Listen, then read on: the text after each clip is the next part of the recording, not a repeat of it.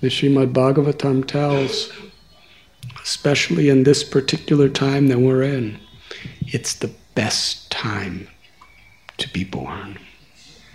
Now, Satya Yuga, everything's really nice. Everyone's nice to each other in Satya Yuga. Every now and then there's a Hiranyakashipu. but otherwise, it's, it's the golden age. People are all religious and they're spiritual and they're seeking self realization and they have culture and they have manners. And more or less, there's happiness. Death comes. But until death, there's more or less almost all happiness in everyone's life in Satya Yuga. In Treta Yuga, Dwapara Yuga, and Kali Yuga, the Iron Age, it's a time of quarrel. It's a time of hypocrisy. It's a time when our memory is really dismantled. Other yugas, you could remember everything. In Satya Yuga, you could remember every aspect of your life instantly. And they're all nice memories. Hmm?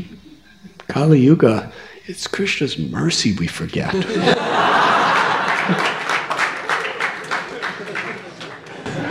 There's so many bad memories, so many pains, and so many disappointments, and so many, so many things.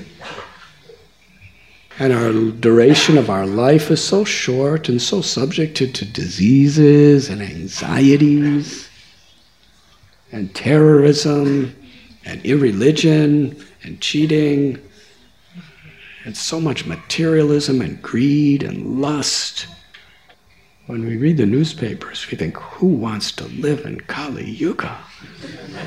There's rape and there's terrorism and there's imminent wars and there is wars. There's nuclear bombs pointed everywhere. It's very difficult. But the sages, they worship Kali Yuga. Why? Because in this age, the Lord comes as the Yuga avatar, Sri Chaitanya Mahaprabhu, and gives the highest, highest thing.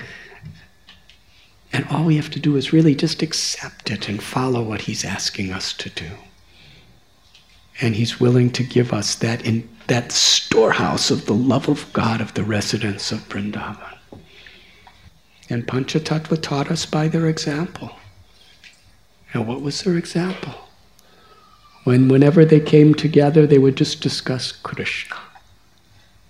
And whatever way they were doing, it was always intimately connected with the chanting of Krishna's names. And their greatest form of relationships with Krishna and with each other was Harinam Sankirtan. The Panchatattva were chanting all night in the house of Srivas. And they were practically chanting and dancing most of the day to please Krishna. Gopi Bharatur Padakamaliyora Dasa Dasa Dasa Anudas. Chaitanya Mahaprabhu taught through his devotees with himself. Everyone was the servant of the servant of all other servants. The internal reasons for Lord Chaitanya's coming was he wanted Krishna himself.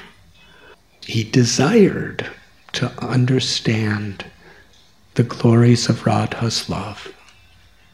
Because although Krishna is Rasa Bihari, he is the supreme enjoyer of all rasas.